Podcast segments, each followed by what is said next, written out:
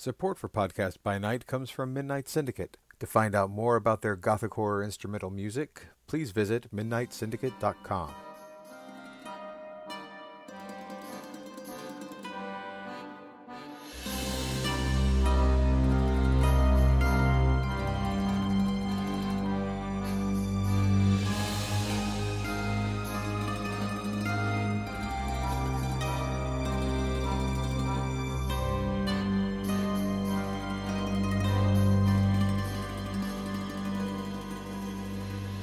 Welcome back to Podcast by Night. I am John Long, I'm Jennifer Wolf. and here we are once again exploring the wonderful world of darkness, in particular, the Vampire the Masquerade role playing game.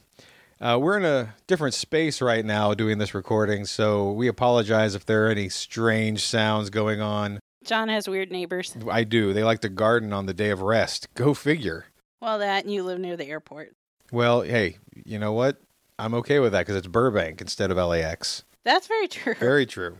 On this episode, this should be episode number four, we have a special guest with us. This is the beginning of our segment we call ST Corner or Storyteller's Corner. Woohoo. And introduce yourself, please. Hello, my name is Michael Steinbach. I'm a storyteller for the Pillars of Salt Vampire the Masquerade LARP here in Los Angeles. I'm happy to be here, guys. Oh, we're great to have you. Happy to have you.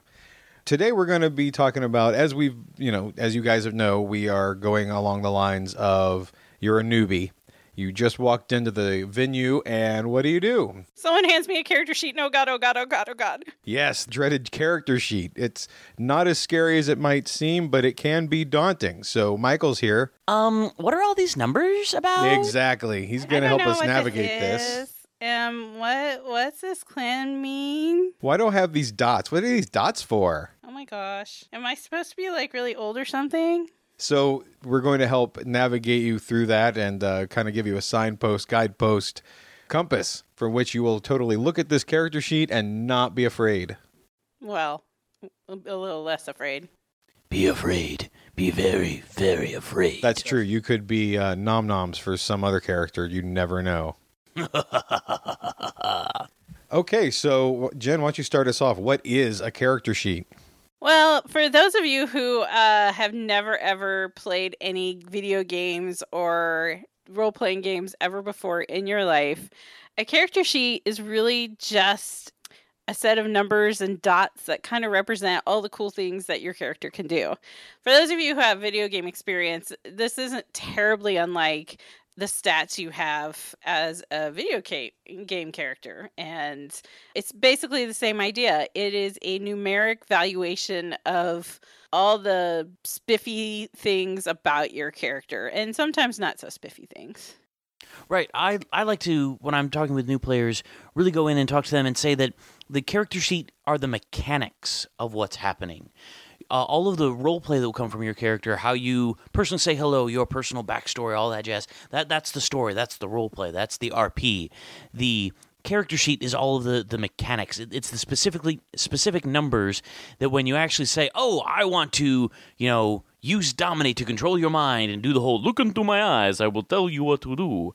The i want to use that the accent character sheet the, the character sheet gives you the mechanical ability to do that but all the role play comes from how you feel and how your character wants to move Oh, so it's like a framework from which to build the character off of. Exactly it gives you that ability to go oh i am really good at x or i'm really good at y or i'm really bad at this other thing and how do i want to play to my strengths and how do i want to try to hide my weaknesses from my enemies so that they don't come and attack me Oh, excellent. Great advice. Okay.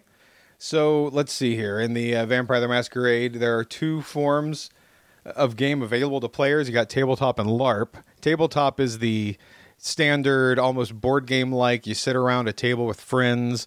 You've got your dice, your Cheetos, and you sort of just roll it out. cooler. Cactus cooler. Cactus Got- cooler. Word to the cactus cooler. I mean, I don't know about you. My friends are super healthy. We have like bowls of kale around. What? that's because it's And- and la we, yo. like- God, LA Yes. gamers. i love kale so don't knock it No, no, no, no. no. i'm a We've got- good midwestern girl and i like my the kale. chips with the Lacroix water. We we get it. Uh, and then what we currently are um, focusing on the LARP version, so what is larp again john live action role playing. Yep. So for those of you who hear LARP and you're like, "What is that?" or you get visions of people running around with foam weapons, That is that's a version. that is a version of LARP. Uh, in Vampire, the LARP system is different, mostly because we're not playing in a fantasy system, so there's far fewer knights and foam weapons. But it's also by far, I think, the more popular of the two systems that they use for playing Vampire. Uh, you still can play it on tabletop. That's great. We all appreciate it. We like playing tabletop. But LARP is probably going to be the most common form of the game you'll run across if you're interested in playing Vampire. Uh, in this game, the framework, as we talk about, and the system as they have in place, really lends itself to helping the improvisational theater aspect of the game come through. Absolutely. In a, in a tabletop, you're almost a little more locked in. You have dice rolls that are going to happen, uh, usually d10s for vampire system, uh, which are 10 sided dice as opposed to the standard six sided dice that you'd see in like craps and things like that. But in a LARP, when you're actually getting there and you're standing there and your character is talking to another character, so much more. Um, variability can come in is how you're actually talking to that person.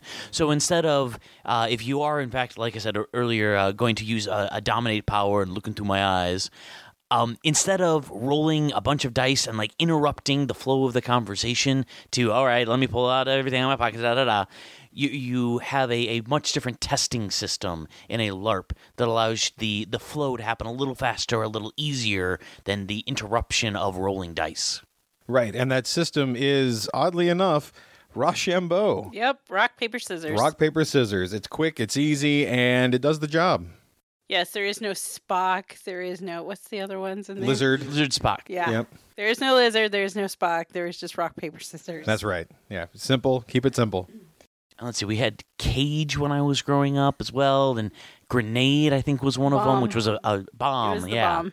yeah. We don't have the bomb anymore, but so here's the thing with the Rochambeau testing. When you have dice tests, uh, it's pretty easy. You you roll some dice, the storyteller rolls some, rolls some dice, she compare numbers, and whoever comes up with the best numbers is the winner in that in that particular test. Yeah, you have to deal with the number of successes and the number of successes that I have versus the number of failures that I have versus the number of successes you have and the number of failures you have. Very have. statistical.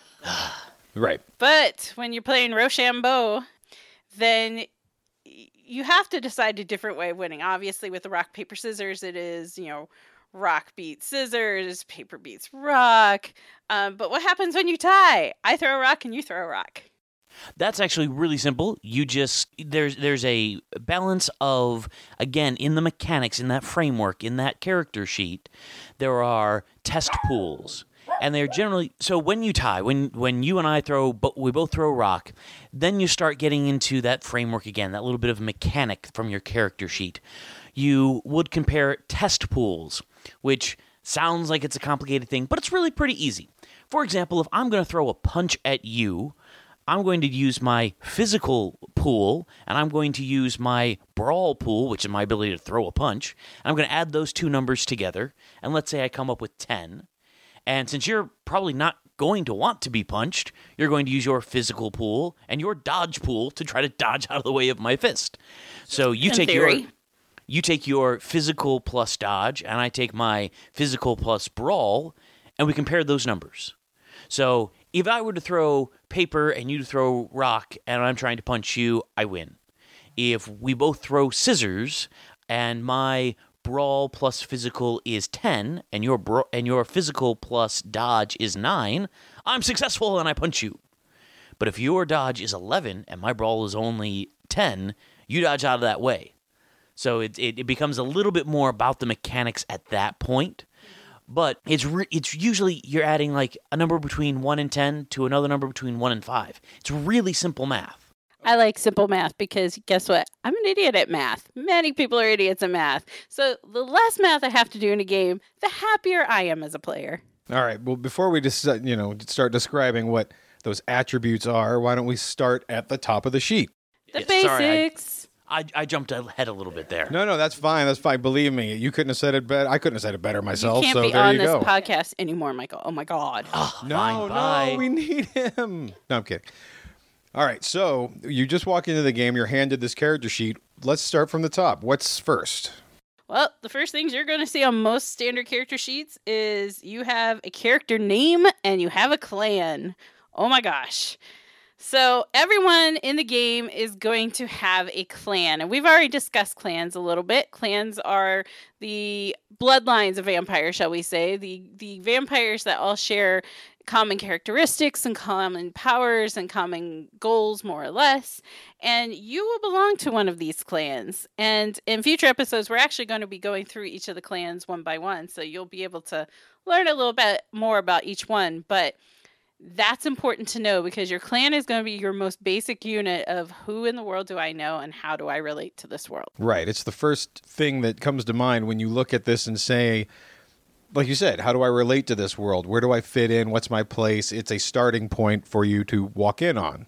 Exactly. And also, generally, most of the clans are fairly friendly and connect well with each other. So, if you walk in and you're a, a Toreador, you can look around and you can see other Toreadors and go, oh, I'm going to go hang out with, with those people. It, it gives you that extra bit of almost that initial put your foot in the door benefit of these people have at least some of the same drives that I do. Right. So right after that, usually on a sh- typical sheet, you're going to see this word archetype. What is Now, an archetype? If you're a psychology major, you already know all about archetypes, but most of us ha- only got past basic psych. If Yeah, we all we all don't know who Jung is. So You know who Jung is, obviously. obviously, but for those who don't, Michael, what what's arch- archetype?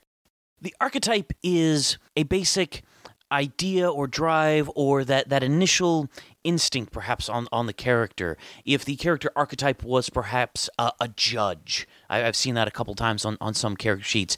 They have that they have a drive to really kind of set right and wrong, and if this is a person has failed or done the wrong thing, you judge them harshly. Or perhaps you judge them favorably, depending on how you the rest of your character feels about it. Other archetypes just give you an idea, a, a position, and it really helps, honestly, for role play. Th- There are some mechanical things that you can do with your archetype and, and massage, but it really helps for that initial character creation when you are looking at, oh, I'm a Toreador who is a bon vivant. I, I'm, I'm, you know, winsome and out there, and I, I really want to live that artist bohemian style. Uh, if you are, however, a Toreador that is a type A personality, as a character I once played had, they might be a little more like, we have to get the project done, we have to get to the end of the art, and it just still all about art, which is a, a bloodline trait, but it's still a. Uh, it, it involves that individual and how they react to the world and their perspective. It is basically an easy way just to define a personality. And every vampire is going to have a common archetype, but how they define that archetype may be different. So, a type A personality for you, the Toreador, may be different than the type A personality for the Ventrue over there, or the Brujah, or the, the Tremere. You all have that archetype, but it comes out in different ways. It doesn't have to be one standard way. So that's fantastic. So as a player, you already have three things that inform your character and how you're going to play that. You've got the name, which, you know, some people have difficult time coming up with. You have your clan, which is like your microculture, and your archetype for how you act, how people perceive your actions. You also on your sheet will see this little number known as generation. Now, this is a tricky number for many people because they're like, "What in the world in, is does generation mean? Like what?" And some of the math can be backwards and forwards too, which makes it also a little weird because people will talk about how many dots you have in generation, but then there's the level of generation. Th- th- This is truly one of the more unusual uh, elements of all this. And if you understand this, you'll be able to understand the rest of the sheet really easily. Yeah, basically, to put it in a nutshell, we've discussed previously this whole idea of progenitors and people and how people rank in terms of their potency of their blood. This is basically an easy way to rank how potent of a vampire you are. The lower the number is, the more potent you are, and the higher the number is, the less potent you are. And it it affects a lot of things on the sheet, like how how much of anything you can learn, how many how much time you've had to put into things like creating influences in the world around you. It, it, there's a lot of things that are affected by it. Right. And next down we have title, which is something that Well, more we have. Um, I, actually, can I can I go just one other thing in generation that I, I'd like to talk about? The the thing that truly makes it tricky is the lower your overall generation, generally the more potent you are. However, you get lower generation uh, a lower generation point by buying more dots in generation. So it makes it just a little bit tricky to understand. If you have one dot in generation, you are a, a neonate in the game. You are an 11th generation vampire. However, if you have five dots in generation, you are a sixth generation vampire. So it's sort of, it, for every dot that you have, you step up a point or a point or two from that original starting number. So you can have five dots in generation, be a sixth generation vampire, and be a extremely potent. However, if you have one dot in generation, you're an eleventh generation vampire. So it just it, it's kind of that backwards math. Yeah, it's it's not very clean on the sheets. It's it, the mechanic itself is very confusing, and as a new player, if you're walking in the door going, "Wait, what?" I mean, one of the things we all emphasize, especially with uh, Pillars Salt, which is the game that Michael is a storyteller for, and we're all affiliated with, is if you're a new person and you walk in the door and you're like, "I have no idea what's going on right now," don't be afraid to ask. Absolutely. That's that's why the storytellers are there. Is when the player has a question, we're, we're there to, to help jump in, to be as uh, unbiased as possible, to say, oh yes, you, you have a question about X, here's the answer Y, and letting then the player go on and continue their character journey. fantastic. All right, the next two items that are on the character sheet uh, kind of go hand in hand. We have group or sect and title. Now, sect is something, and titles actually, are something we're going to get into in the next episode of Podcast by Night. That just is your affiliation of the vam- in Vampire Society. There are different groups that have different ideologies, and this one just denotes which one you belong to It's the clique you hang out with. It's all the cool kids. or not. It's the political entity that you uh, exist in. Thank you, Michael. Sorry, I had to bring politics into this. No, no, beautiful, beautiful. That's, I like Mean Girls. I think that's a much more accurate portrayal right there. All Oh, right, come that's. Are you sure that's it? I mean, Camarilla is politics. Sabbat could be Mean Girls. Oh, Camry is totally Mean Girls. Totally mean. Well, there you go. I was a high school teenager, you know. Yeah, we're once all we're all I know. plastics and Heathers. It's okay. And then title is your rank in that sect or group. Yes. To uh, to a degree, you generally in a particular city there is the prince, and that is the highest title in that city. The the prince is the one who has a lot of the final say, can create their own curiosities, their, their own s- specific rules for that city. We'll be getting into the prince in the next episode. No, two episodes. In the next couple of episodes. Don't worry, we'll get there. But then each clan can have some of its own ranks. The different different ranks have different titles. Some clans don't really care about your other clan rank. It it, it, it can be. A, it can be a whole political game in of itself, just figuring out what other people's ranks are. Yes. Welcome to the Mad Mad Knights. Okay. So uh, moving on, we've got. Well, Oh, that, what? I was just going to do a transition of we've now gotten through most all the most basic stuff. You've walked in the door. You have had a glance at your character sheet. You know your name, you know your clan, you know your generation, you know all this basic information. You can go up and introduce yourself. But now you're looking at down your sheet and you come up to this thing called attributes. Now, attributes, this is going to feed into what Michael was talking about with the testing and those pesky dots. So uh, let's go down that uh, the attribute list there.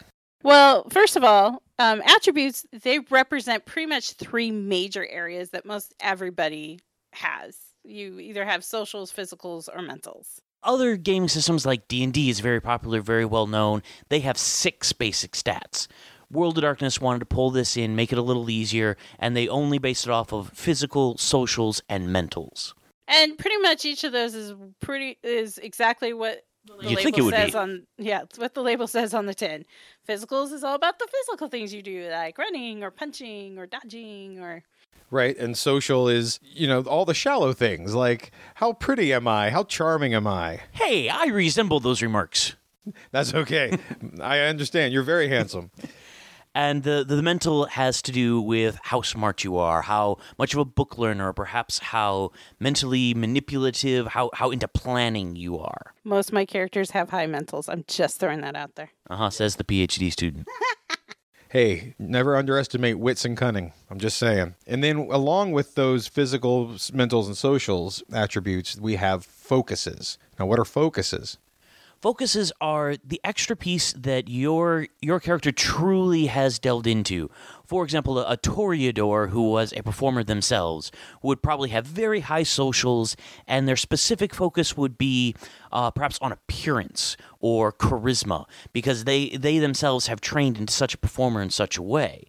Whereas a physical person might be a little more dexterous. They're, they're perhaps uh they had a they were a dancer in the background, or they could be the strong man. So strength will be their focus, and these play into and, and we'll talk about this a little further down. They play into the disciplines, the powers that each vampire has as well, so they can give a person perhaps a little bit of an edge in a, a test against someone else.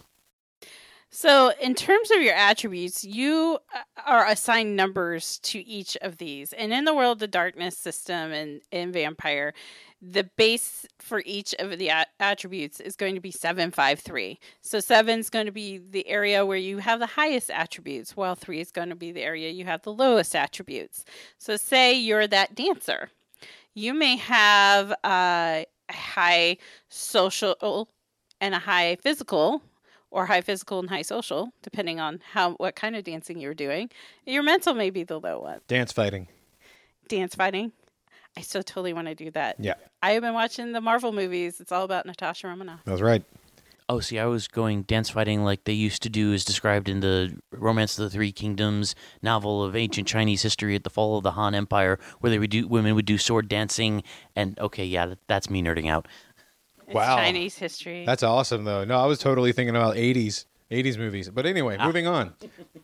so yeah, when you get your sheet, uh, normally you will have one area that will be your highest and and your area that you are perhaps the best in. Now, just to give a visual, what when you say 753 and attribute ra- rating, what is what does that look like? What is that on the sheet? So on the character sheet, uh, if you're looking especially at the, the basic character sheet at the back of the book, after each of these attributes, there are a long string of dots. As you're building your character, you're going to fill in these dots with var- with various uh, uh, skills, and that's where you're going to have three dots in your low. You're going to have five dots in your medium and seven dots in your high. So it's also really easy visually to just be able to see, oh, I have seven mental and three physical, so I know that this character is going to be a really smart character. Excellent. And each of these attributes can be, as you go along, added to. Uh, the game has what's called XP, and XP can be used to buy more things on your sheet, attributes included. But there is a cap to your attributes. You can't buy all the attributes in the world. Oh, but I wanted to be 45 mental and be super smart. No munchkin. No. No, munchkin. Bad You munchkin. cannot have a big brain. I'm sorry. But you can cap out your all of your attributes. Your attribute caps all depend on your generation. Some characters are going to only be able to get 10 in anything, while other characters may be able to go a little higher depending on how old and powerful they are.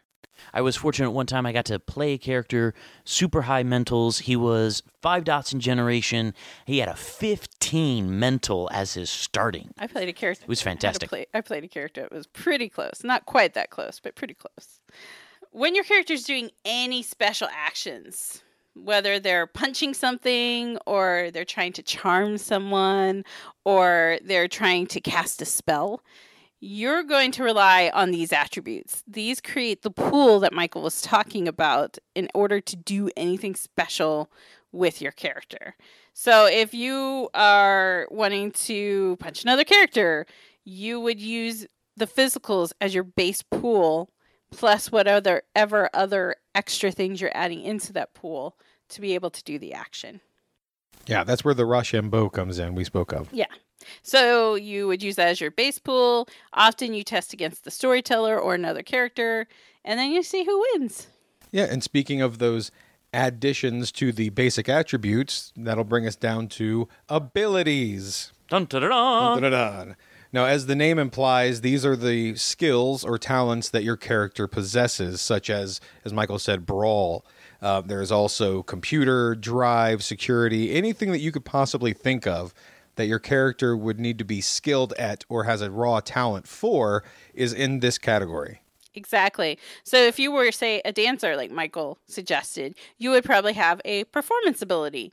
You would be da- able to dance. Right. And if you were a painter, you might have a craft ability. If you were the getaway driver, your drive skill is going to be pretty high. There's also things like subterfuge and streetwise, which actually can give you some fun little benefits in game as you read those particular sections. But knowing again how good you are at a thing, it's generally on either zero dots to five dots. Some some characters, if you with shenanigans, you can go six or seven or even eight dots. But generally, you're just going to be at a number between zero and five. The higher the number, the better you are at the thing. And I should stress this if there is something you want to do, you really need to have an ability to do it don't just assume your character can just drive a car because if you don't have that dot and drive, you may not be able to operate a car that well. If you hear other characters in games speaking a another language, you're not just going to know what they're saying unless you actually have the linguistic ability to understand it too. If there's ancient myths that need to be known about or knowledge about werewolves, all of that requires a special ability to be able to do that thing. Now, as we ha- saw in attributes, the level of dots or ranking, I guess, in that particular skill, physical, what have you, uh, it translates here too. What is that? What do those levels mean with the abilities? So again, you're going to go from zero to five. Zero means you really have no skill. If you think about, let's say there was a 500 year old vampire and you handed them an iPhone and they had never seen it before, they would have no idea what the heck this thing that lights up when they shake it is. But if you are perhaps maybe uh, five, you, let's say you just became a vampire five years ago, and you were already a really tech savvy person when you were mortal, you might have a really high computer skill, which would allow you to, you know, fully use the phone. Maybe even if your computer skill was four or five, you could start getting into computer hacking, um, and in, in addition to those skills, sometimes they actually play with your disciplines. And again, I'm jumping ahead a little bit. I'm sorry.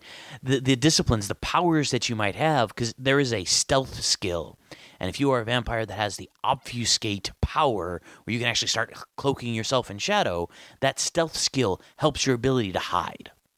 So you're saying that the level in the ability, the amount of dots you have, is not necessarily like say that you have one or two languages, you could be a master at that lang- one language.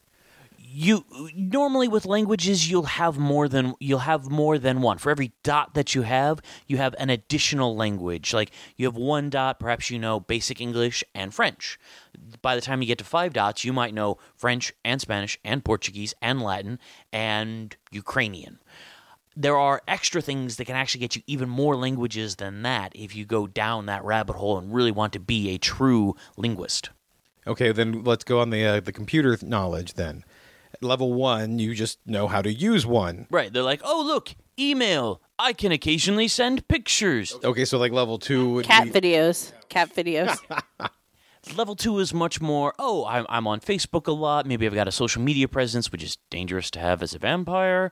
Um, but you you have the ability to go beyond just oh point and click. Now you're using mail merge on Word. You're you're using uh, Excel to actually calculate out long formulas because you actually know that oh you can do formulas in cells.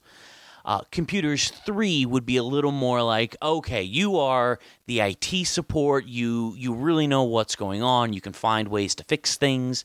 Once you start getting into four and five, you can get into actually like computer hacking, trying to break into a bank to get bank records, trying to hack the NSA or the FBI. Don't recommend doing those things again as a vampire, but you, you have now that ability, that greater, the you know, greater than average, greater than even exceptional ability to do the thing. Oh, great! So that's just then, and that's kind of across the board with each ability. The level of the dots e- equals your aptitude. Right and and some abilities are like languages. For every dot you gain an extra language. Academics that's you know for every dot you have an extra degree.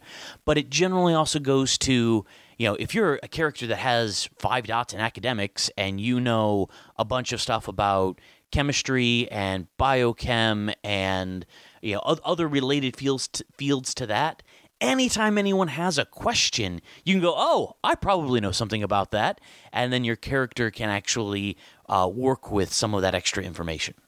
Great. Now, Jen, just like with the attributes, you said we had like a seven five three starting. Is there something like that with the abilities?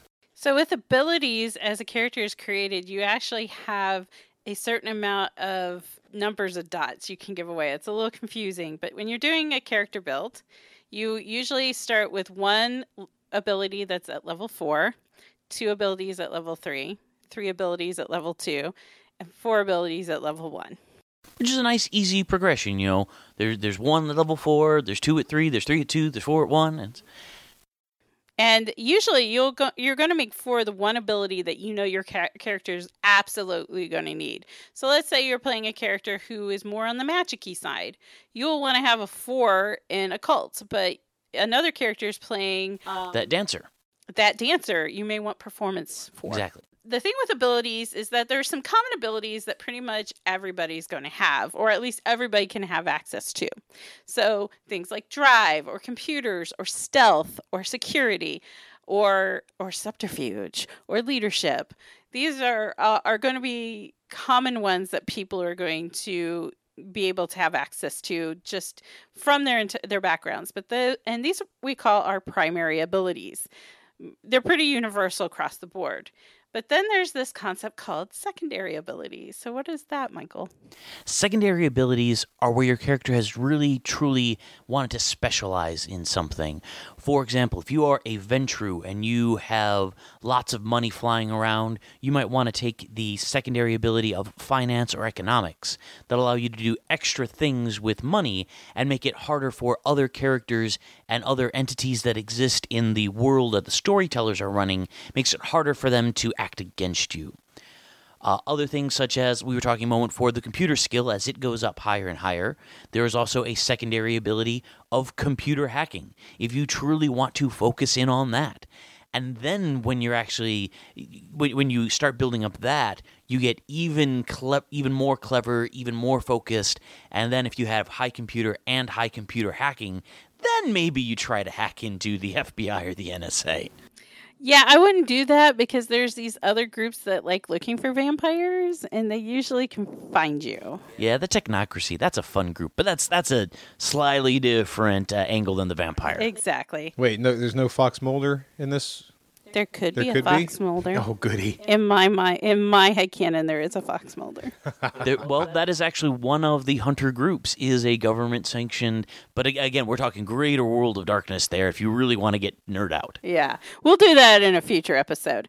But um, yeah, so secondary abilities are very much those abilities that come from people having specific interests or they've perhaps specifically studied or mastered a particular area. And so there are a lot fewer of those. Right. And in Pillars, we do like to encourage people to go out and explore some of those. And generally, we as a storyteller will run some form of role play for the person to learn that ability. Maybe they spend some time trying to find a teacher inside their own clan. You know, if they're in Ventrue and they want to learn about finance, I'm sure they could find some other Ventrue out there but then maybe that Ventrue wants a favor, a boon, or hey, go and do this thing right now, and then I'll teach you finance.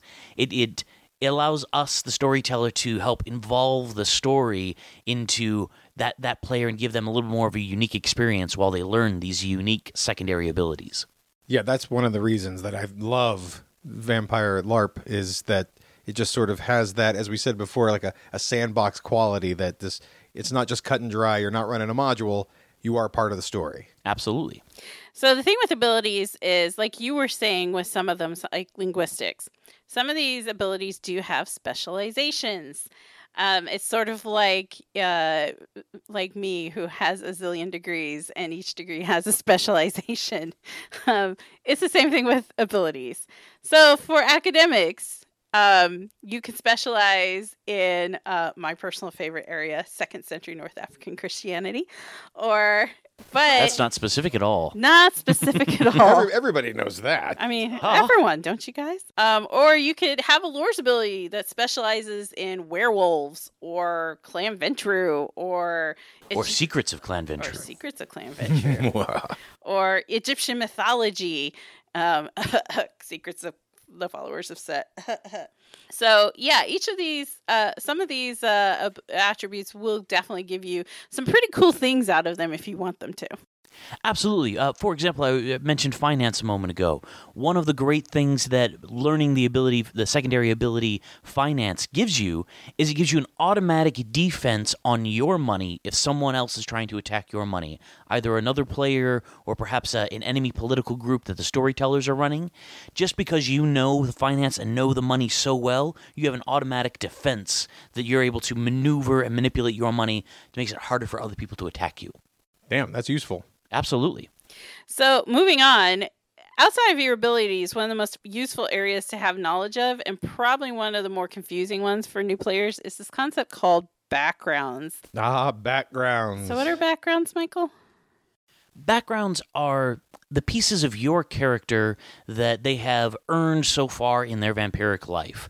Uh, again, a, a super old 500 year vampire, you know, they, they might well have had vassals and servants and knights that protected them, so they would have had bodyguards and retainers. But a newer vampire might uh, maybe have, if, if they came from a rich family, they might have more resources they could call on. If they're a super social person, they might have already invested in influences, their ability to get mortals to uh, be manipulated in ways that they want. For example, I at one point played a, a Toreador who had five points of generation, or not, sorry, not generation, of background in elite influences. So he was the guy that knew all of the millionaires. He knew all of the fancy art dealers. Uh, he knew people in City Hall. He knew people in movie studios. He was always able to, whenever it came up, say, ah, I can get you that favor from that millionaire over there. Yeah, and there are a variety of different backgrounds. You'll see generation in here because that's where generation belongs. It is technically a background. And but you'll see other things in there. There's alternate identity and fame. These are backgrounds that kind of that a character can employ uh, to manipulate aspects of their identity. Either they can hide it or they can draw attention to it. They can use contacts to get other information that they themselves might not have been able to access. Right. They also have the yeah, the backgrounds, more social backgrounds, if you will, the allies, contacts, mentor, or retainer. Right. Yes.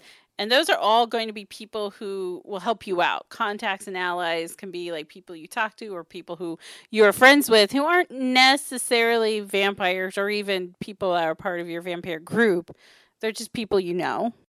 Right. And at least in Pillars of Salt, we allow that if you really want to invest in an ally or, or really want to seek out an unusual contact, as you buy more and more points into that background, you might actually get an ally who is a uh, perhaps a kinfolk to a werewolf. They would have access to a whole bevy of information that you as a vampire would never be able to touch because no one would ever want to talk to you. But because you spent time, you've spent resources, you've spent XP to build up this ability to really have this one guy that trusts you, it gives you. it unlocks doors into wildly different information and, and powers and abilities that you may never have known of before. Exactly. And then there are backgrounds that just help you in your day to day or excuse me, night to night living. There are there's the our herd, haven, and resources. Herd is, well, we've discussed it previously. That's the group of people you maintain for food. They're your nom noms. They're your nom noms. They're a cookie jar. Um, Haven I like that. Cookie jar. it's your like that. cookie jar. I like it. Haven is uh, much more your where you sleep during the day. This is this is home. This can be anywhere from a dark, dank, smelly place in a sewer to a mansion in Beverly Hills. And so it really doesn't matter so much. It's really what it's much more what your character wants to live in and you know the higher the dots you have in it the nicer more secure safer place it is Right, and resources is put quite simply money. It Money. is funds available to money, money, you. money, money. Bitch, give me my money. money. Wow! Wow! Very greedy bunch here. Yeah, it's it's essentially the um the the currency of the mortal world that allows you to do things more easily, unless like Michael's his character had all that you know major mega influence. Right. I see, and, and a thing like that, I could call in a favor to get a thing done.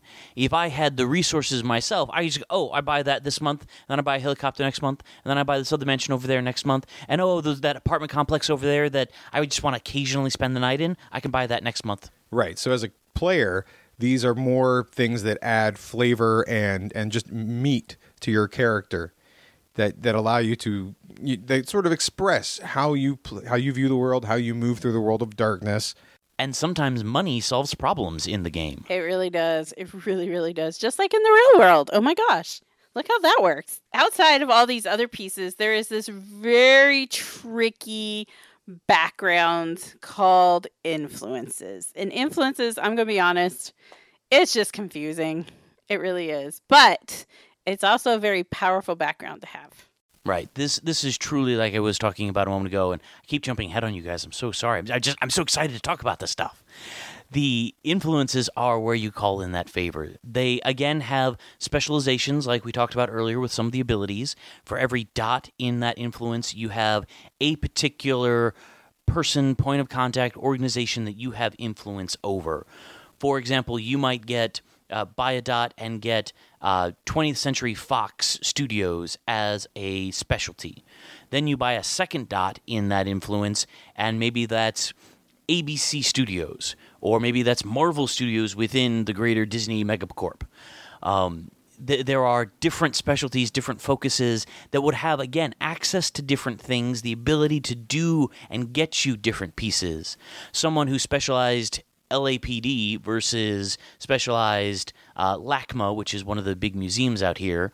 If you needed cops, you don't want to go to the guy that's got specialization at LACMA because he could get you art. You know, he could get you a nice painting to go on the wall. I like that the thieves are then attracted to and steal. Or there's the other guy who is focused on something completely different. He's like, I can get you a squad car to go by your haven every hour. Just drive by, make sure there's no spe- suspicious. Wow, let me try that again with words. Suspicious characters around. So influence, you're saying, is one of those more personal things that you just looking at it on the sheet, influence one elite. That doesn't mean much, but you as the player can go deeper with that one and say, like you said, Fox Studios. Right. It it is it is the touchstone. It tells you a little bit how many things you can do, how often you can tap it. For example, there, there's a a concept in that I believe you guys talked about in previous podcasts called downtimes. Uh, I don't know if we've reached, if we've touched it yet, but yeah. Okay. Influence is also one of these abilities. Is everybody has a standard set of downtimes. Influences give you more downtimes to play around. It allows you to do more things in a given month because it's not you spending your night as a vampire arranging, the- you know, and planning the party and getting all the details and the guest list going out. It's you call up your friend and he said and that you have influence over and they organize everything allowing you to now spend more time doing other things. And there is different kinds of influence. In the game, there's two specific general generic groups. One is elite influence, which is much more of what you think it is. It, it is high society, it is heads of, co- of companies, it is maybe the head of of police, it's the mayor, it's the it's the city council. City council. It's everything above board. Exactly.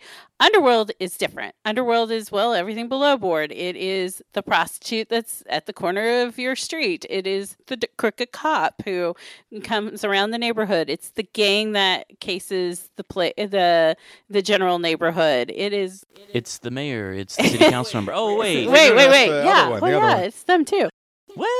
You might be able to find it on both sides of the line. Yes, and it is possible for you as a character to have a dot and elite influence and a dot and underworld influence, and it could both be in police. It, it is one of those uh, great abilities and great extras that can really earn you a lot of favors because it's influence is truly your vampire's way of controlling and manipulating the human world around them. And at times, a, a vampire, especially an elder vampire, the 500 year old vampire, might need a problem solved that they just don't understand how this modern world works. And you, as a younger vampire that has built all these contacts up, can go, ah, Yes, sir, a, a elder of the Camarilla. I can solve that problem for you. I, I, would be happy to do it if you just, you know, a small, minor favor in the future. And you can really begin to play your background ability to gain you the favors of those vampires that are more powerful, maybe more politically connected in the vampiric world, because you're more connected in the mortal world backgrounds, as we said, are the ways your character can interact with the world and get information, uh, work with people, have influence on the human world. But every character has things that are great about them and things that are not so great about them, just like we do. Uh, we all have our own merits as human beings and we all have our flaws. What are you talking about? I am perfectly perfect, including perfectly humble. Yeah, okay. You keep thinking that, sweetie. nice segue. All right. So, yes, merits and flaws. These are a little bit more of that flavor text that um, typically one finds in the book to say that, uh, like Jen said, you you are either very lucky, but yet you stub your toe every three, third Sunday. I don't know. So what I are, want that flaw. I want that flaw. what are merits and flaws, Michael? Merits and flaws are it, well, first of all, the the number of merit points that you can buy is limited, so you have to be careful with what you want to buy. You can't just buy every single extra great, wonderful merit that's out there. You have to be strategic. You only get seven points. I only get seven points, and that is for the life of the character.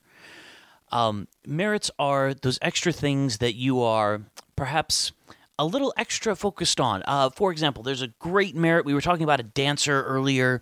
There's a great merit called Artist's Blessing which gives you free ability dots in a performance or craft skill. So if you if your character wanted to be that for one merit point, you can actually get 3 dots in performance. So you can really make yourself this fantastic dancer using just this extra little bit of merit. Merits also if you are a magic vampire, or perhaps you are uh, a Nosferatu that wants to hide in the shadows. There are other merits that allow you to you, you make your magic stronger, or give you extra points in the test pool for your magic ability. Others will make that Nosferatu even more difficult to see, no matter how many people you have with heightened senses on the other side trying to find him. Right, and then the downside are the flaws. Yes, those are the oh, I stubbed my toe every third Sunday. or as it says, uh, you're nearsighted. Or yeah, you are slow healing. Uh, a lot of these flaws are I find them very interesting as a player. I'm just going to be honest. I love flaws as a player. Oh yeah, truly. In stories, flaws really make the character identifiable. And it, it adds to the role playing experience because if you're playing a character who's nearsighted, you and you're not, which I wish I wasn't in real life, you know, suddenly you have to wear glasses or you can't you can't be the expert marksman because you're blind as a bat the the flaws are a great and wonderful way to have role play. Sometimes people will take them as sort of their own um, more interior landscape because maybe they don't want to let out to other players that oh I have the secret weakness of I'm uh, hard of hearing, perhaps, is, is one of those flaws. Uh, maybe they just always play off the, oh, I'm sorry, I just didn't hear you. The, the room is too noisy or something. That, it might lead to a, a player's rich internal landscape, but some of them are also like, oh, awkward mobility. I have my character has something wrong with their leg, and that a lot, you know, I as the player can then walk with a limp or maybe walk with a cane to get myself moving around, and it can really help you delve into the life of that character. Or there's certain flaws like addiction, where you that can affect the entire storyline of a character and their plot if they are if they have an addiction this can feed into why they're doing the things in game that they're doing. Right or like we spoke about in being a vampire in the world of darkness you have blunted fangs where you don't have those nifty little you know blah i want to suck your blood. You the sharp teeth. The sharp pointy nasty teeth right. And vampires they can jump so no never mind sorry sorry I love a good Monty Python reference. And and one other thing I want to say about flaws and merits is in in storytelling, and we especially see it in movies, uh, fantasy novels, uh, typically a lot on the heroic, but also just in the the anti-heroes as well. the the things that they are good at or the flaws that they have that they want to overcome are often huge drivers for those characters. They would they're what make the story compelling. And to be able to now experience that, being able to see this character struggle with their addiction or their nearsightedness, it's yeah, okay, maybe you can make a, a, a joke about it and just go off, but it, it truly can make a, a compelling arc.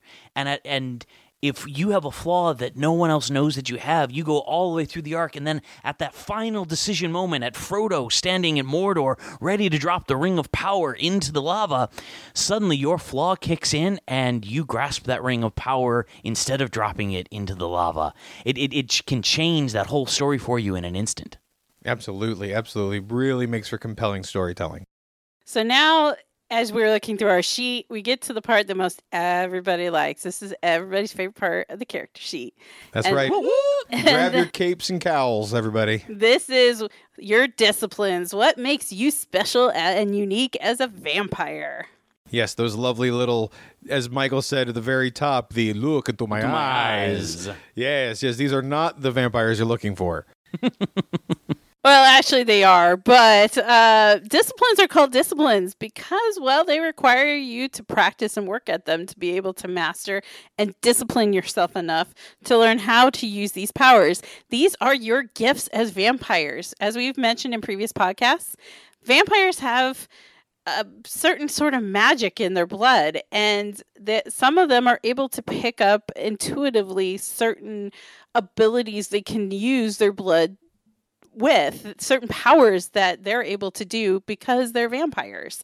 So these are some of these powers are going to be more innate to a vampire than others. And as we go through the clans, we're going to actually discuss each of those a little bit more and kind of delve into the individual disciplines a little bit more. Uh, this is going to be just a very brief overview, but um, some will be ones that a vampire will pick up on very quickly because of the clan that they're a part of. Others are going to be ones that they can't, and they will not be able to learn those unless they have uh, a teacher from another clan to be able to help them.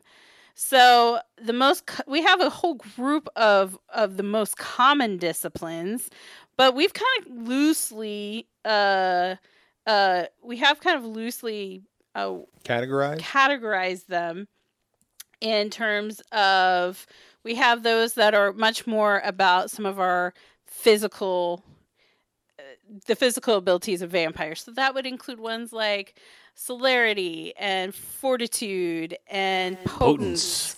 those are things that a vampire can physically do so celerity is super speed Right. The if you think about the, the vampire and the you you see the movie and the person looks at the vampire and they're at you know far end of the long room and then they glance to the side and they glance back and the vampire's right in their face. That's the example of celerity of that vampire covering all of that distance, running, moving that fast to get right in your face as quickly as possible. exactly fortitude is uh, supernatural stamina That's one of my personal favorites. That's you can take that shotgun blast to the face and just kind of shrug it off. Exactly. And potence is supernatural strength. Right. It's you you are able to manipulate the, the blood within your body to augment the muscles, to take your fist and drive it straight through a solid steel wall so that you can actually break in and you know maybe you're going to rob the place or especially useful if you are punching another vampire the same fist that will go through a steel wall is probably going to go through the vampire's head Right. Exactly. Um, some of them are going to be much more social based. Presence is one of the big ones for that one. Absolutely. The ability for awe, entrancement, just sort of, hey, you like me. I'm a nice guy. When, you know, just the other second ago, you wanted to spit in my face. and the the great thing and, and going back to what you said a moment ago about the more you discipline yourself the more you train yourself the, the stronger the ability is presence is a great example of that. At the the first kind of level of it you have this ability called awe which is a sort of I, i'm using the power of my blood to capture the attention of everyone in the room But by the time I have learned and studied and I'm at the fifth level of presence, it's not only, hey, I have your attention in the room, but I am so beautiful, I am so stunning, I'm so captivating that not only are you paying attention to me, but you also don't want to attack me. You want to deal friendly with me. You want to, uh, th- there actually are strictures mechanically that means you can't even attack me. So if I if I activate that level of power, I, I'm so much more you're so much more awestruck than just using awe. And then there's some who that are much more mentally focused.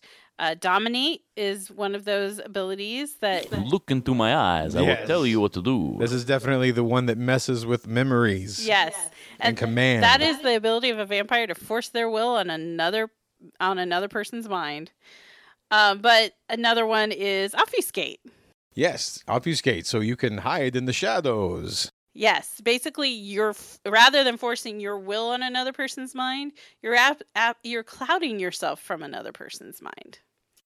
Right. It's uh, the the Nosferatu movie way back in the day. It's they always cling to shadows because uh, at least in the Nosferatu clan, uh, they're you know horrid, horrendous beings. They they, they they they want to get away from you, be be invisible to your eyes. So their ability in obfuscate allows them to do that and still walk in the mortal world. The shadow knows.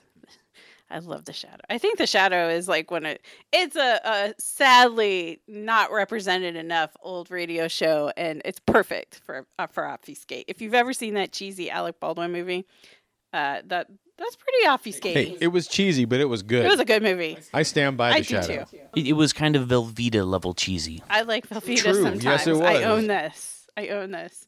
Um, and then there's some powers that are they are the classic powers that uh, vampires have had. You know, we see them in literature. Animalism is one. Protean is another.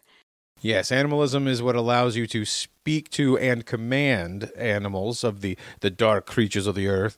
And Protean is the shape shifting ability, the seeing in the dark, becoming that wolf. Or bat, you know, bat, that's the stereotype. and, and again for uh, animalism is a great example of at the first level it's yeah you can talk to the, the, the squirrel or the bird or the, or the wolf that's walking by and gain information from them. When you get to that higher level of animalism animalism you've spent more to discipline yourself. You can actually begin to communicate and control and quell the beast in another vampire. So it doesn't just mean oh i'm controlling the squirrel anymore. It's i'm affecting you. Exactly. And then the one discipline that is perhaps the the oddest, but the most can be certainly the most useful is Auspex, which is oh, Auspex is great i love Auspex Auspex. is such a great discipline. It is basically extrasensory perception. It is uh, the ability to tap into people's minds, to go into the astral plane, to see auras, to um, be able to feel emotions on objects left behind. It's and and again starts at the very first level being heightened senses. It's your your you can see a little farther you can hear a little better you can smell a little clearer. So you you just all your normal senses are heightened a little but by the time you get up to you know the fourth and fifth level of the discipline you're seeing auras you're getting emotions off of objects. You can you know use your mind to telepathically reach out to another person you can send your astral form out into the world leaving your body safe at home protected in your haven and still observe things that are happening 50 miles away it, yeah, it's certainly one of the cooler uh, and also one of the little bit more out there vampire vampiric disciplines. but these uh these disciplines we just named, these are the most common disciplines you'll see amongst vampires. Some of these may be special purviews of certain clans. Protean, for example, is the gangrel specialty. Um, but certainly other clans that aren't gangrel could potentially learn protean so all these uh, all these disciplines we just named are ones that you will commonly find amongst vampires. But then there are some disciplines that aren't particularly common and that's because they're specific to the clans that practice them and they're not usually practiced outside of the clan that that uses it. So for example one of the primary ones we'll run into uh, quite a bit, it, well, that you'll run into in most LARPs is quietus.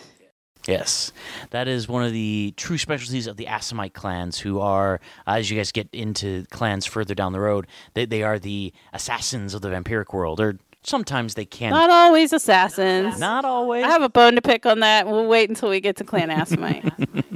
I, would like to be back for that oh, conversation we will totally to have debate you the back other for that. You can see Jen rant for a while.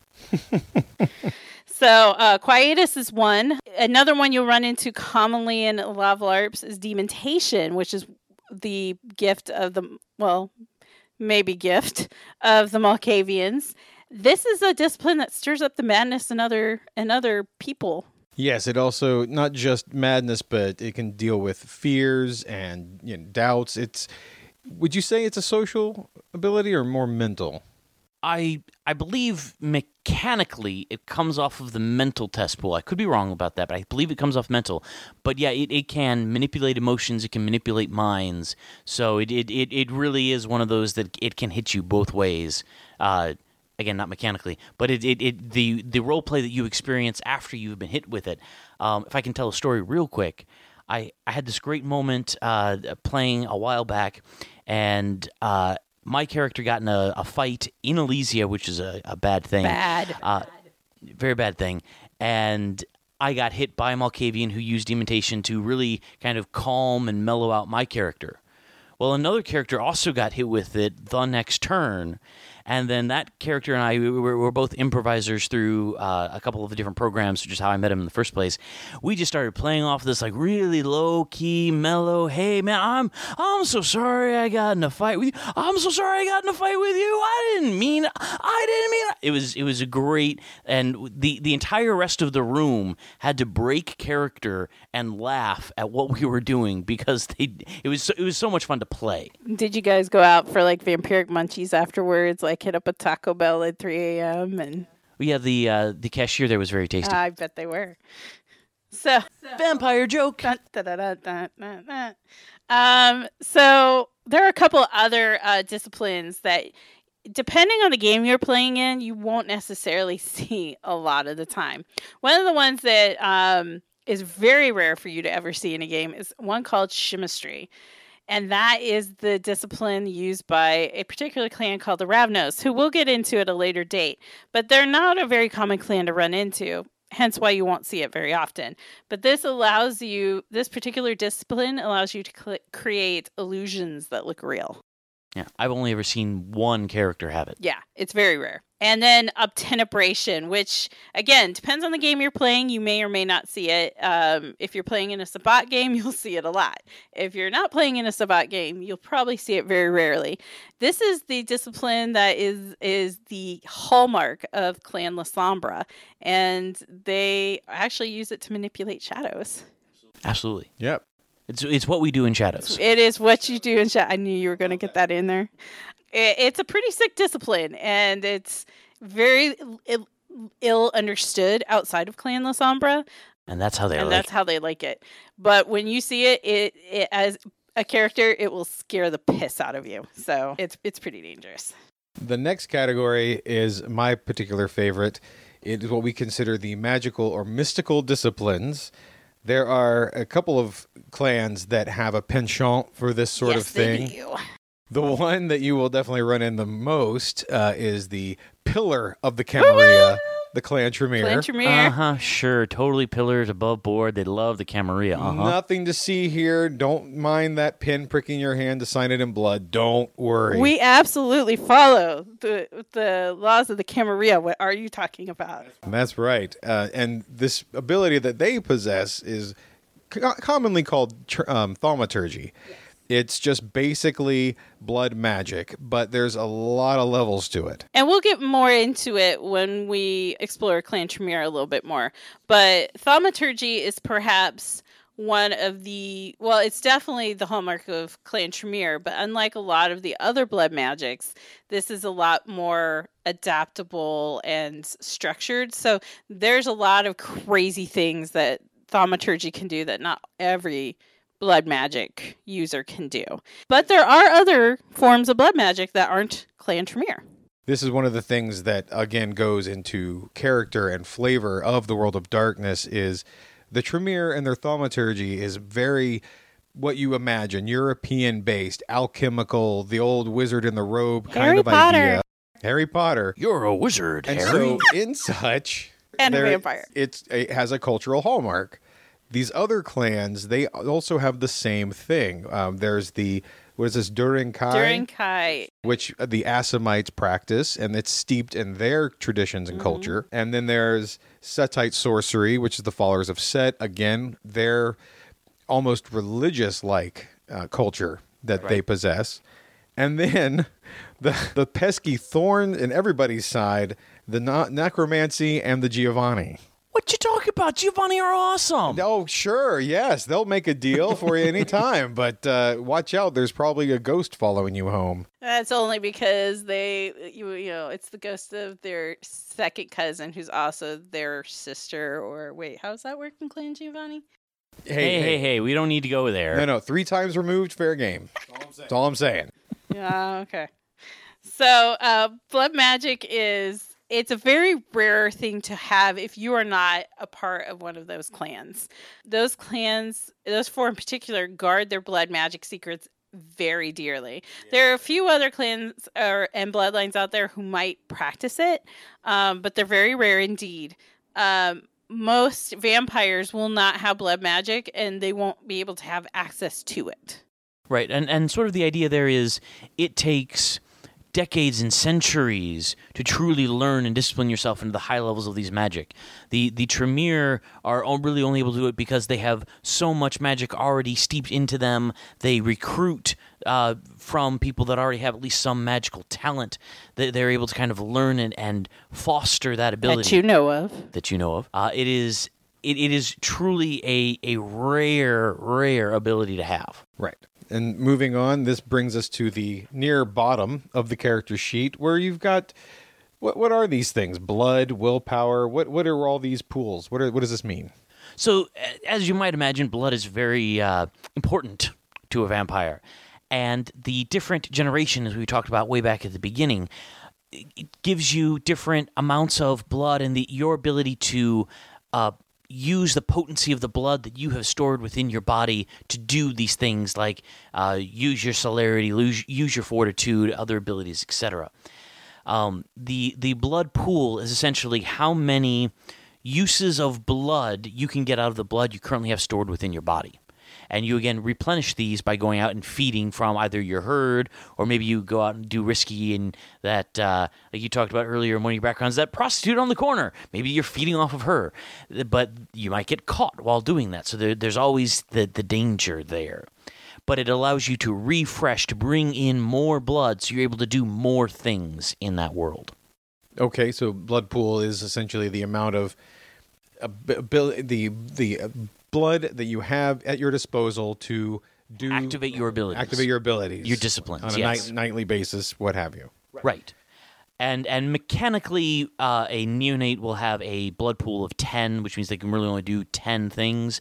But someone that has five dots in generation, that is that five hundred year old vampire, they they can use their blood much more efficiently, and they can get forty uses or thirty uses, a lot of uses out of uh, out of the, the blood that they have in their body, even if they might physically be the same size as the other person, they can just use it that much more efficiency because their their ability to use it is that much more potent. Right. And what is willpower? Ah, willpower. Let's say that vampire is, you know, looking through my eyes. I will tell you what to do. But you want to try to resist that person. You're going to use your willpower to try to break that person's control. So, in a in a test where another vampire is going to try to control me, he's going to use his mental plus his intimidation to create his pool, his test pool. I'm going to use my mental plus my willpower to try to resist. So we're going to compare numbers, and then if I fail that test, I can activate one of my willpower to give myself a retest. It's like, no, no, no, I, I really can't. I'm, I'm using all of my mental energy to try to really resist this command. So I activate my willpower, of which you're limited to six in a given uh, game cycle. So it's not just blood pool where it can be refreshed in the night. Willpower, it only refreshes on a monthly game to game cycle. So it's much more precious then. Indeed, much more precious. Well, yeah. Sorry, I had a, I had the Frodo reference earlier. I had to give that one. no, no, well remembered. Um, so yeah, so so willpower really allow it's that mental fortitude, strength to either really push your control onto another person or really try to resist their control. Okay, and now Jen, this is something that's sort of it goes along with backgrounds, influence, um, humanity, or path. This can be quite murky. What is this? Oh yes, Jen, please oh, tell us. Yay. So every vampire, we've discussed this before, every vampire is constantly fighting against the beast. Um, remember, we've discussed this. Vampires are not human in the same sense as, well, the three of us sitting here around the table. That you know of? Well, I have I have wonders about Michael, frankly, but you know. yeah, again, I said I have wonders about Michael. What? I'm perfectly innocent over here. Moving on. Um, so every vampire is fighting against uh, that bestial urge, and to kind of help them in as they're navigating this bestial urge, they often will fi- follow a code of ethics. Um, it, just their moral code by which they live by. It's their philosophy on how to deal with this existence. Humanity is probably the most common one, especially if you're going to be playing in the Camarilla. Um, it's basically you're you're living by some of the same moral codes as humans do. Um, it's the same morality as most of humanity, maybe a little bit more callous. Um, but that's it's sort of the baseline, and this is particularly common for the younger vampires because younger vampires were were humans just like I don't know five minutes ago, so they haven't forgotten what it means to be human. Older vampires often struggle though with this. Um, so as you will see on your sheet, you will have a series of dots that lists your humanity rating the more dots you have in humanity, the closer you are to your humane self. The fewer dots you have, the less close you are to your humane self, and the closer you are to your bestial self. The key is you want to keep that number high and not have it go low. But you live in a world where, well, it's the world of darkness. Bad shit happens things are going to occur. You're going to do that awful, horrendous, bestial, vampiric thing. And that's going to test your humanity. And over centuries and over time, it'll start to erode. And that number is going to get lower and lower and lower. And that's going to be a key source of conflict for your character in terms of their psyche. Absolutely. That's this is one of the things again as a as a player, it really adds that that level of you know ambiguity to a decision, whether a moral gray area that you're going to have to make a decision for, or and you may be forced to make it as a, um, since we have story time uh, as what happened to one of my characters is that i had to i was forced to kill another vampire. It was it was him or i. And i had to make a morality check based on that because i killed someone and it was and but even though it was self-defense it was still something that was forced upon me and and i lost. And so that brought me down a little bit in the humanity rating. As like as you said shit happens. It's the world of darkness. You know things start weighing you down. Exactly. I i really like because even human morality changes over time I, I really like it when a player gets into the mindset of their character. You know, if they were a 1920s gangster, their sense of what was a human, ethical, moral issue at that time, and compared to someone that was a just turned to a vampire two years ago, they're going to have a wildly different like oh yeah if, if sometimes there's a guy who's a problem and the guy's got to be taken care of and that person that 1920s vampire it, it, it's the normal way of humanly thinking to them. But a person who was just turned a year ago would be like, "What? You, you actually want to pull a gun on someone? What are you talking about? That's crazy. That that's such a huge sin, and that, that's outside of my ethical structure." But if if a player can give me a good RP reason and really play that up as to why their character thinks it's perfectly okay to do that, as a storyteller, I, I love moments like that. I'm really impressed when a player will do something like that. Absolutely. Yeah, those are great. So every so often you'll run across a character, and you as a new player probably will not be playing this, but you may run across another player who is. and they are not a humane vampire. What do we mean by that? Well, they are following what is called a path of enlightenment. Ah. Right. This is the code of ethics that, as you said, that a vampire has to follow as in order to keep control on a nightly basis. They're they they've left humanity behind because it just it doesn't work for them, but yet they can't just be running around wholesale, you know, monster of the night. They have to rein the beast in somehow. Exactly. So, over the many, many centuries of vampiric existence, uh, different vampires have come up diff- with different philosophical um, paths. And I, and I stress philosophical because these are philosophies. These are ways that different vampires, sometimes as individuals, often as groups, have come together to try and create ways to cope with the nature of vampiric existence. And so there's different ones, and we're not going to go into them in this podcast, but sometimes you'll run across that. And they are not humane in, in any stretch of the imagination. Sometimes things that would horrify a humane vampire, say like pulling a gun on somebody, they would just be like, and? I mean, that's not the question they're asking.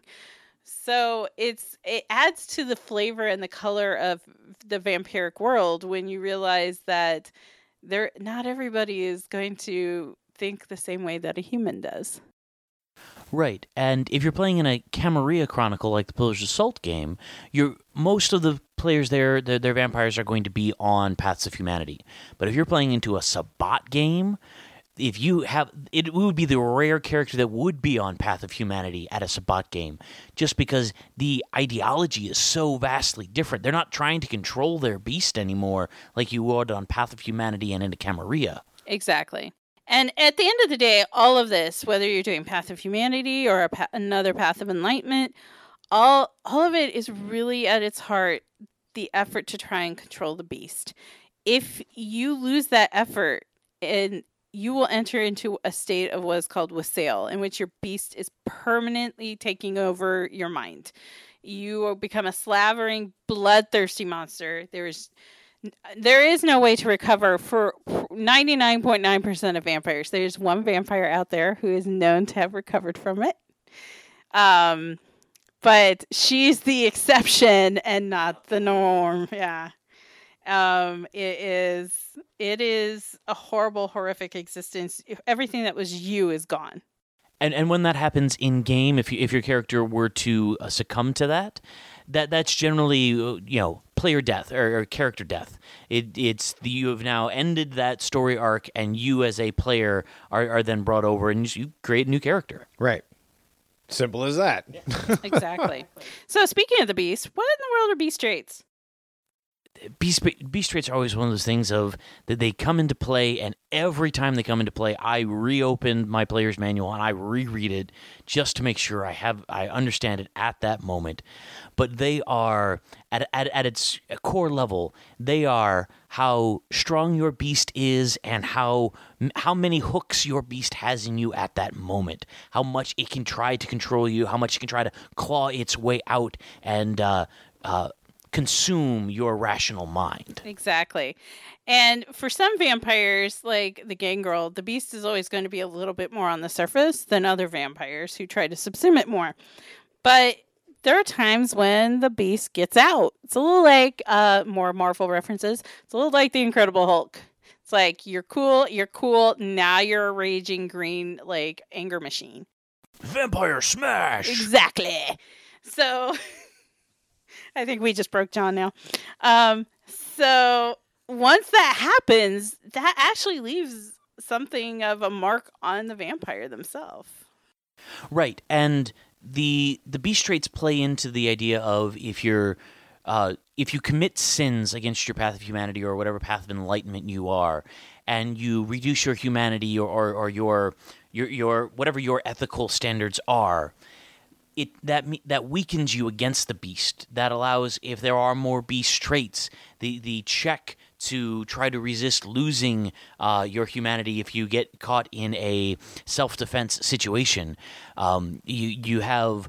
A, a lower test pool to test against, you have a greater chance of losing that which connects you to humanity, which makes your beast stronger and closer to that edge. Right. Now, looking at the sheet, there are levels to the the beast trait pool.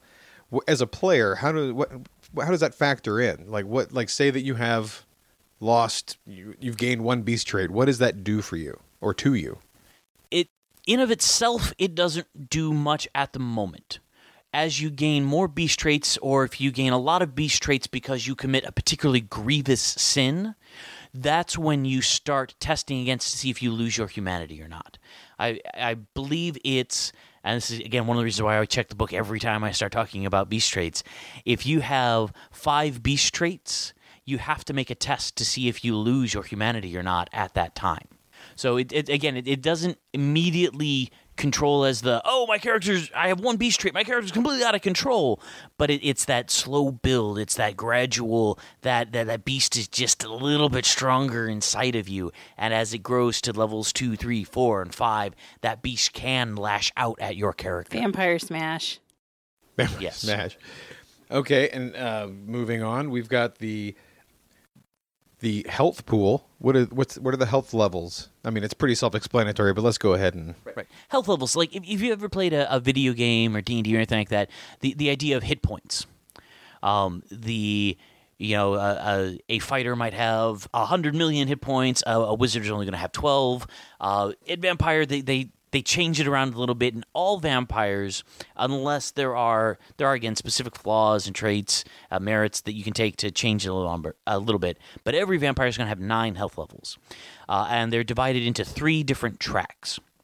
And as you take more damage, and more and more tracks get taken up with wound penalties, you start losing things like maybe you can't run as fast because you've now lost your. Um, uh, your your sort of your uh, minor abilities to do. Uh, and once you get all nine of those hit levels are, are damaged, you've essentially lost all your hit points.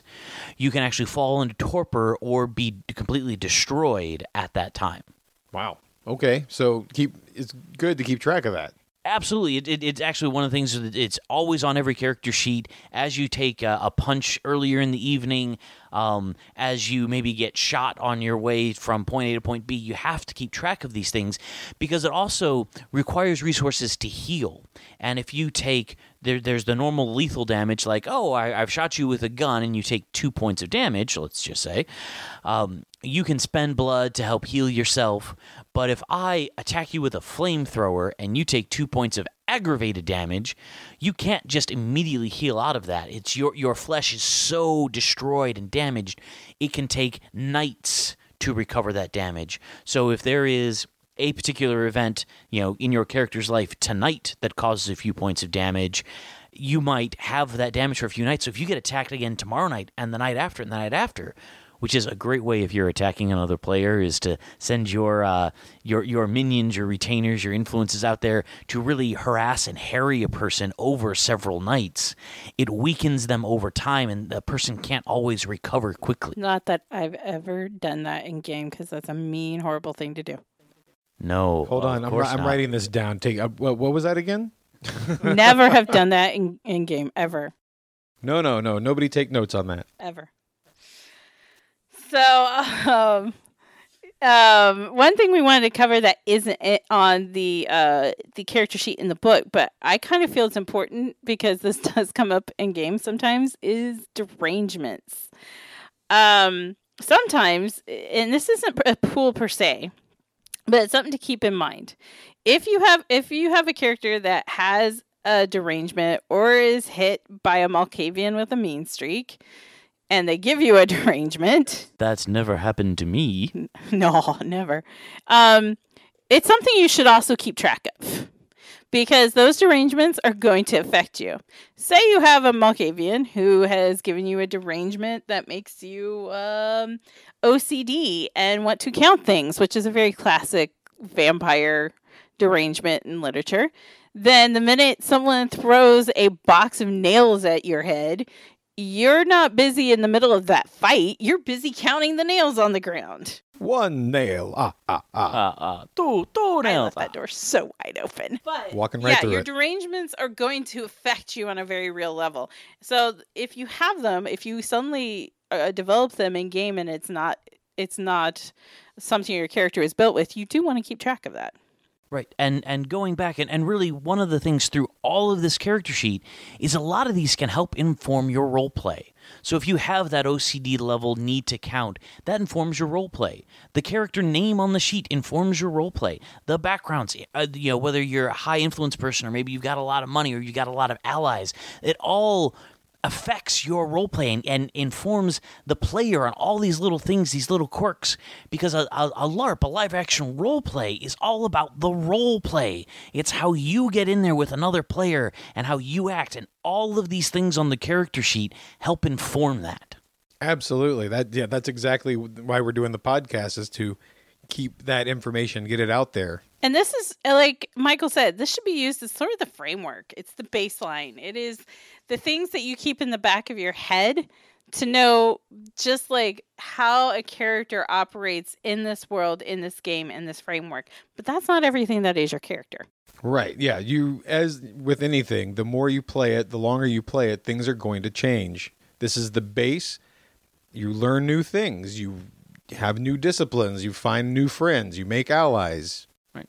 And you can over the course of the game spend uh, experience points to increase and change these abilities. Maybe you started and you thought you wanted to really play this social character who knew everything, but over time you realize that, uh, or the character realizes that it's a darker, meaner world out there. So they realize that they got to get tough or die. So over time, you spend that experience points increasing your physical traits. Well, that's a, a shift, a change in the character, and the change in the role play that goes with it. Absolutely. Exactly.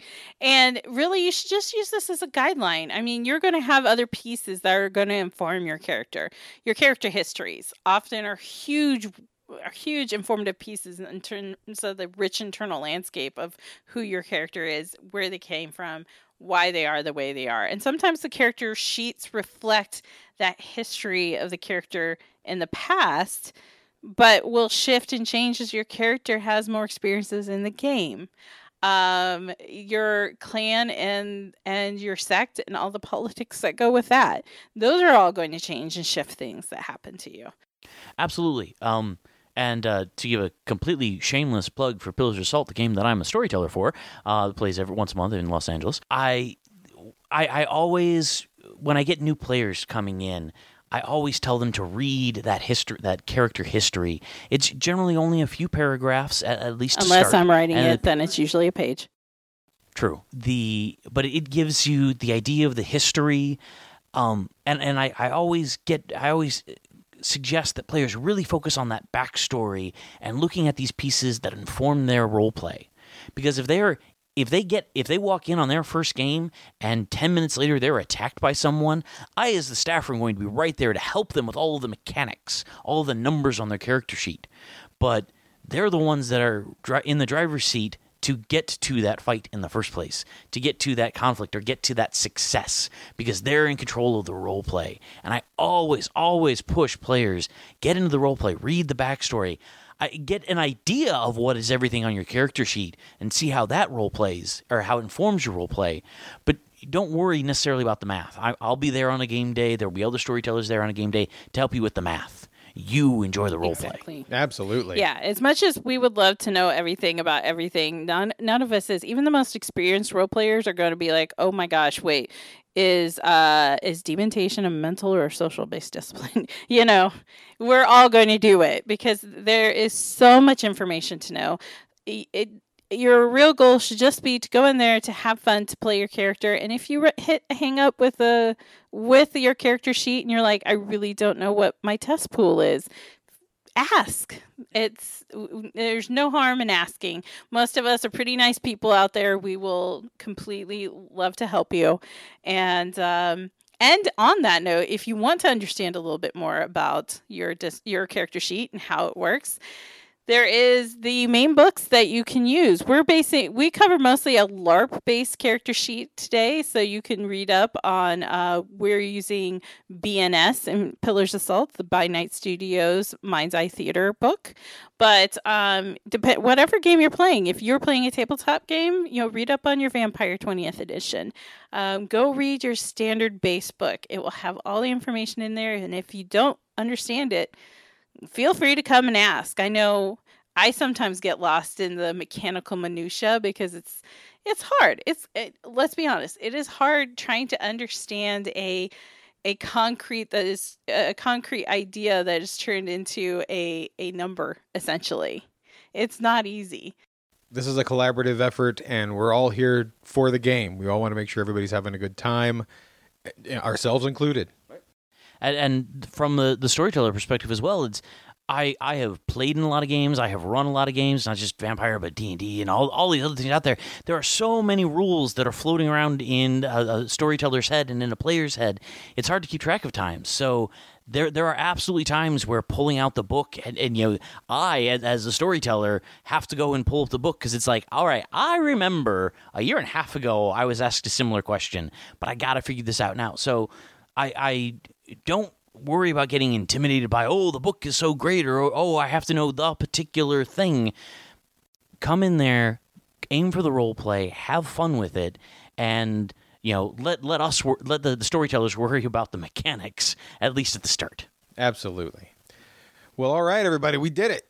We made it through a character sheet. Fast and Furious in here. Yes. We did it fastly and furiously. I feel like Vin That's right, there's still- here. There's still a lot more uh, to cover, but obviously we'll have future episodes in the podcast for that. Also, we will have uh, Storyte- Storyteller's Corner or ST Corner is going to be a regular segment. STC, yeah, you know Oh my me. lord! What? Wow. You were just dropping Okay, that some, just like, happened. 90s hip hop, yo. Yo. Yo, yo. So we're going to use those ST corners to uh, dive into the more tips and tricks that that that we've learned, that our storytellers have learned, um, to help you navigate the game and and continue focusing on that role play, and just sort of so you're not scared by the mechanic. That's that's the whole point of this. Yeah, the mechanics should not scare you away or, or worried about. Oh, these all these other people know it so much better than me. It's uh, no, come in and enjoy the role play. It's live action role play, not live action do math on your character sheet while other people are looking at you and you're really nervous about it. No, no, it's about the role play. That's right. This is a munchkin free zone. I could make a munchkin joke, but that'd be really horrible, and I would be an awful human being. I got a lollipop. I, well, I'm going to hurt you so bad. I would like to point that I, Michael Steinbach, did not, did not make any of the jokes related to that segment. Well, thank you everybody for listening to this wonderful episode. I'm sure I hope that you got a lot of information out of it and find it very useful. And thank you, Michael, for stopping by. Of course, I'm happy to be here. And if anyone out there is listening and wants to get more into roleplay and is in the greater Los Angeles area, you can find Pillars of Salt uh, through Facebook just by clicking for Pillars of Salt. And uh, come and join the group. And I will probably actually be the first person to chat with you in the game, unless you actually know someone already playing it. Yes, Michael is very approachable. He's a very nice guy. Please, you know, Aw, shucks. find the page Pillars of Salt on Facebook. And if you want to get a hold of our lovely podcast, we can be reached at Podcast by Night on Facebook. You can also find us at By Night Podcast on Twitter, or you can email us directly at podcastbynight at gmail.com. All right, thanks for joining us, and be sure to stick around next week. We will have another episode for you to put in those ears. Yes, we are going to be covering finally the uh, the sects of vi- vampires. that sects, S E C T S. That's right. Oh, okay. Now I I get it. told you, Van no Vampire Nookie. That's right. No sexy times. We we will finally be telling you about. Sexy about times, not what- sexy times. We will finally be letting you know what the Camarilla is, who the Sabbat are, the Anarchs, the Independents, and why they, you know, they really should get along, but they don't because ideologies. Isn't that just always the way? If It only we could all learn to to work together and just, you know, get along. Oh, kumbaya. Well, that's the nature of the jihad for you. That's true. All right. Well, until next time, I'm John. I'm Jen. And I'm special guest Michael. Woohoo. All right. Thank you very much. We'll talk to you later. Bye. Bye.